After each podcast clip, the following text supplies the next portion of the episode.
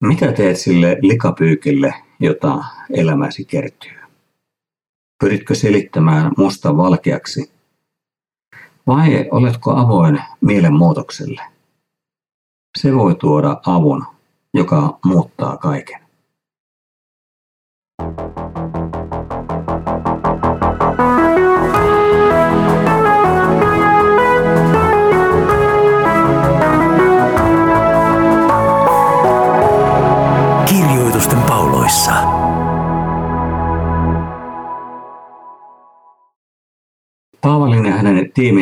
Puolentoista vuoden työjakso Korintissa sai aikaan seurakunnan synnyn ja kasvun.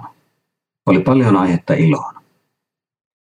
Mutta samalla aikaa myöten alkoi tulla näkyviin niitä kasvuongelmia ja kipuja, joita tällä nuorella seurakunnalla oli. Kristillisen uskon omaksuminen ja Jeesuksen seuraaminen toi elämään muutoksen, eikä se ollut kivutonta. Paavali itse murehti niistä synneistä rikkomuksista, joita seurakunnassa ilmeni. Heillä oli sivellisiä lankemuksia, riitaisuutta, jakautuneisuutta, puoluehenkisyyttä. Eikä seurakunta ollut kykenevää hoitamaan tuota asiaa kuntoon. Uutena seikkana kaiken lisäksi oli tullut nämä väärät opettajat, joita Paavali kutsui valheapostoleiksi. Heidän toimintansa vei seurakuntaa vielä pahemmin pois terveiltä hengellisiltä raiteilta. Näiden ongelmien ratkaisemiseksi Paavali oli aiemmin tehnyt vierailun seurakuntaan. Mutta tämä vierailu ei ollut kaikesta päättäen ollut mikään menestys. Paavali oli murehduttanut seurakuntalaisia ja ihmiset, jotka ovat murehditettuja, harvoin ovat valmiit sellaiseen muutokseen, mitä asiat edellyttäisivät. Paavali joutuikin kirjoittamaan tästä pettymyksestään ja murhestaan heille. Hän kirjoittaa näin luvun kaksi jakeessa neljä. Kirjoitin teille suuressa tuskassa, sydän raskaana ja kyynelsilmin, mutta en aiheuttaakseni teille surua, vaan osoittaakseni, kuinka suurta rakkautta tunnen erityisesti teitä kohtaan. Mielipaha, jota Paavali oli tuottanut, liittyi välttämättömyyteen puuttua lujasti seurakunnassa oleviin ongelmiin. Haluttiin tai ei, sotkut oli pakko selvittää, ellei haluttu, että asiat tulevat vielä pahemmiksi. Tällaisen likapyykkiin käsiksi käyminen ei kuitenkaan tunnu hyvältä. Paavalilla oli kuitenkin rakkauden asenne. Ja se tarkoitti, että hän ei käynyt tinkimään totuudesta tai hän ei halunnut väistää vaikeita asioita.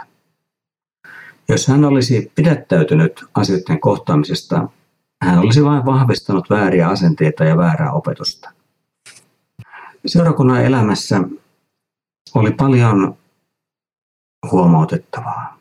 Paljon sellaista, mikä ei ollut Jumalan tahdon mukaista. Tämä tuotti Paavalille surua. kestä viisi eteenpäin Paavali kiinnittää erityistä huomiota henkilöön, joka oli tällainen surun aiheuttaja. Syynä oli se, että hänen elämänsä oli niin karkealla tavalla ristiriidassa Jumalan tahdon kanssa. Seurakunta oli ottanut käyttöön Paavalin neuvosta kurinpitotoimia. Ja nämä näyttöt johtaneen hyvän lopputulokseen. Tuo henkilö oli katonut rikkomuksiaan, valmis muutokseen kohdallaan jättämään entisen. Ja niin hänet voiti ottaa takaisin seurakunnan yhteyteen anteeksi antamisen myötä. Tämä osoitti, että Paavali välitti tuosta miehestä ja hänen elämässä oli tapahtunut hyvä käänne.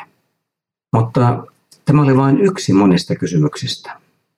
Yksi ongelma oli tullut kuntoon, yksilöä koskeva, mutta oli paljon laajempi yhteisöä koskeva kysymys. Ja se liittyi korinttilaisten ja Paavalin väliseen suhteeseen. Haluaisivatko korinttilaiset olla kuuliaisia Jumalalle tässä asiassa näiden vaikeuksien suhteen? Jokaisella yhteisöllä on välttämättä oltava sen toiminnan ja sisällön puolesta seikkoja, jotka ovat luovuttamattomia. Jos nämä kielletään jos niistä irtaudutaan tai toimitaan niitä vastaan, se ei voi olla vaikuttamatta yhteisöön tuhoisasti. Kristillinen seurakunnan uskon ja elämän perusta on Kristus, hänen persoonansa ja hänen työnsä.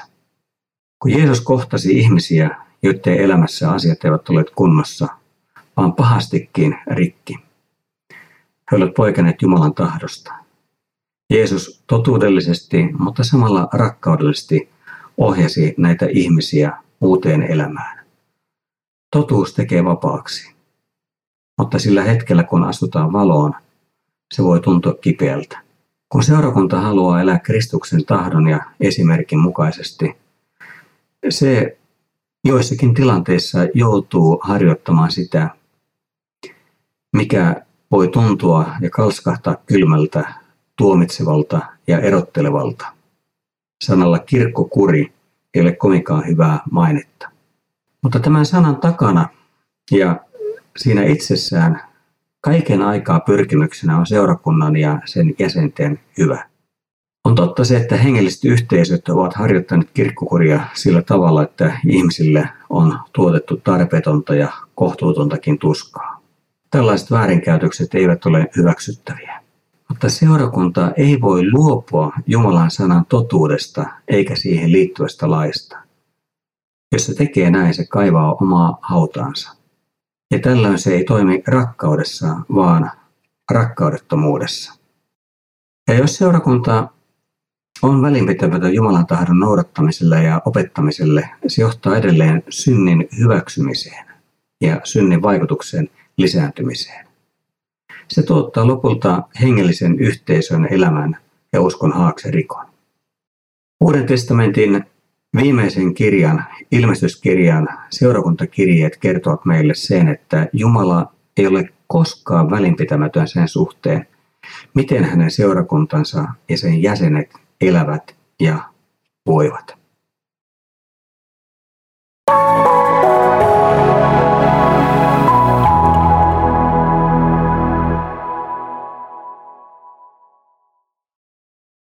Tuolle rikkoneelle henkilölle sen jälkeen, kun hän oli tullut mielenmuutokseen ja katunut, Paavali haluaa osoittaa armollisuutta ja haluaa johtaa seurakunnan myös toimimaan samoin. Hän ohjeistaa näin. Nyt teidän on päinvastoin annettava anteeksi ja lohdutettava häntä, ettei hän menehtyisi surunsa. Niinpä kehotan teitä jälleen osoittamaan hänelle rakkautta.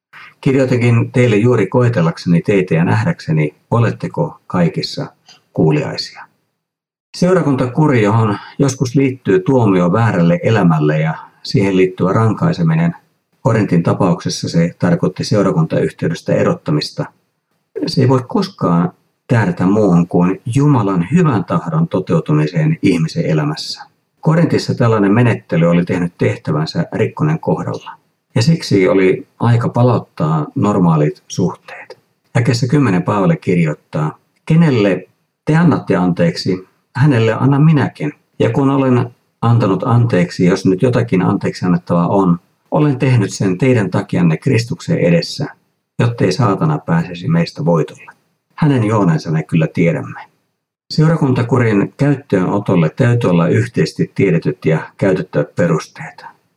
Mutta samoin myöskin sen päättämiselle täytyy olla perusteet. Ei voi olla olemassa kaksia standardeja.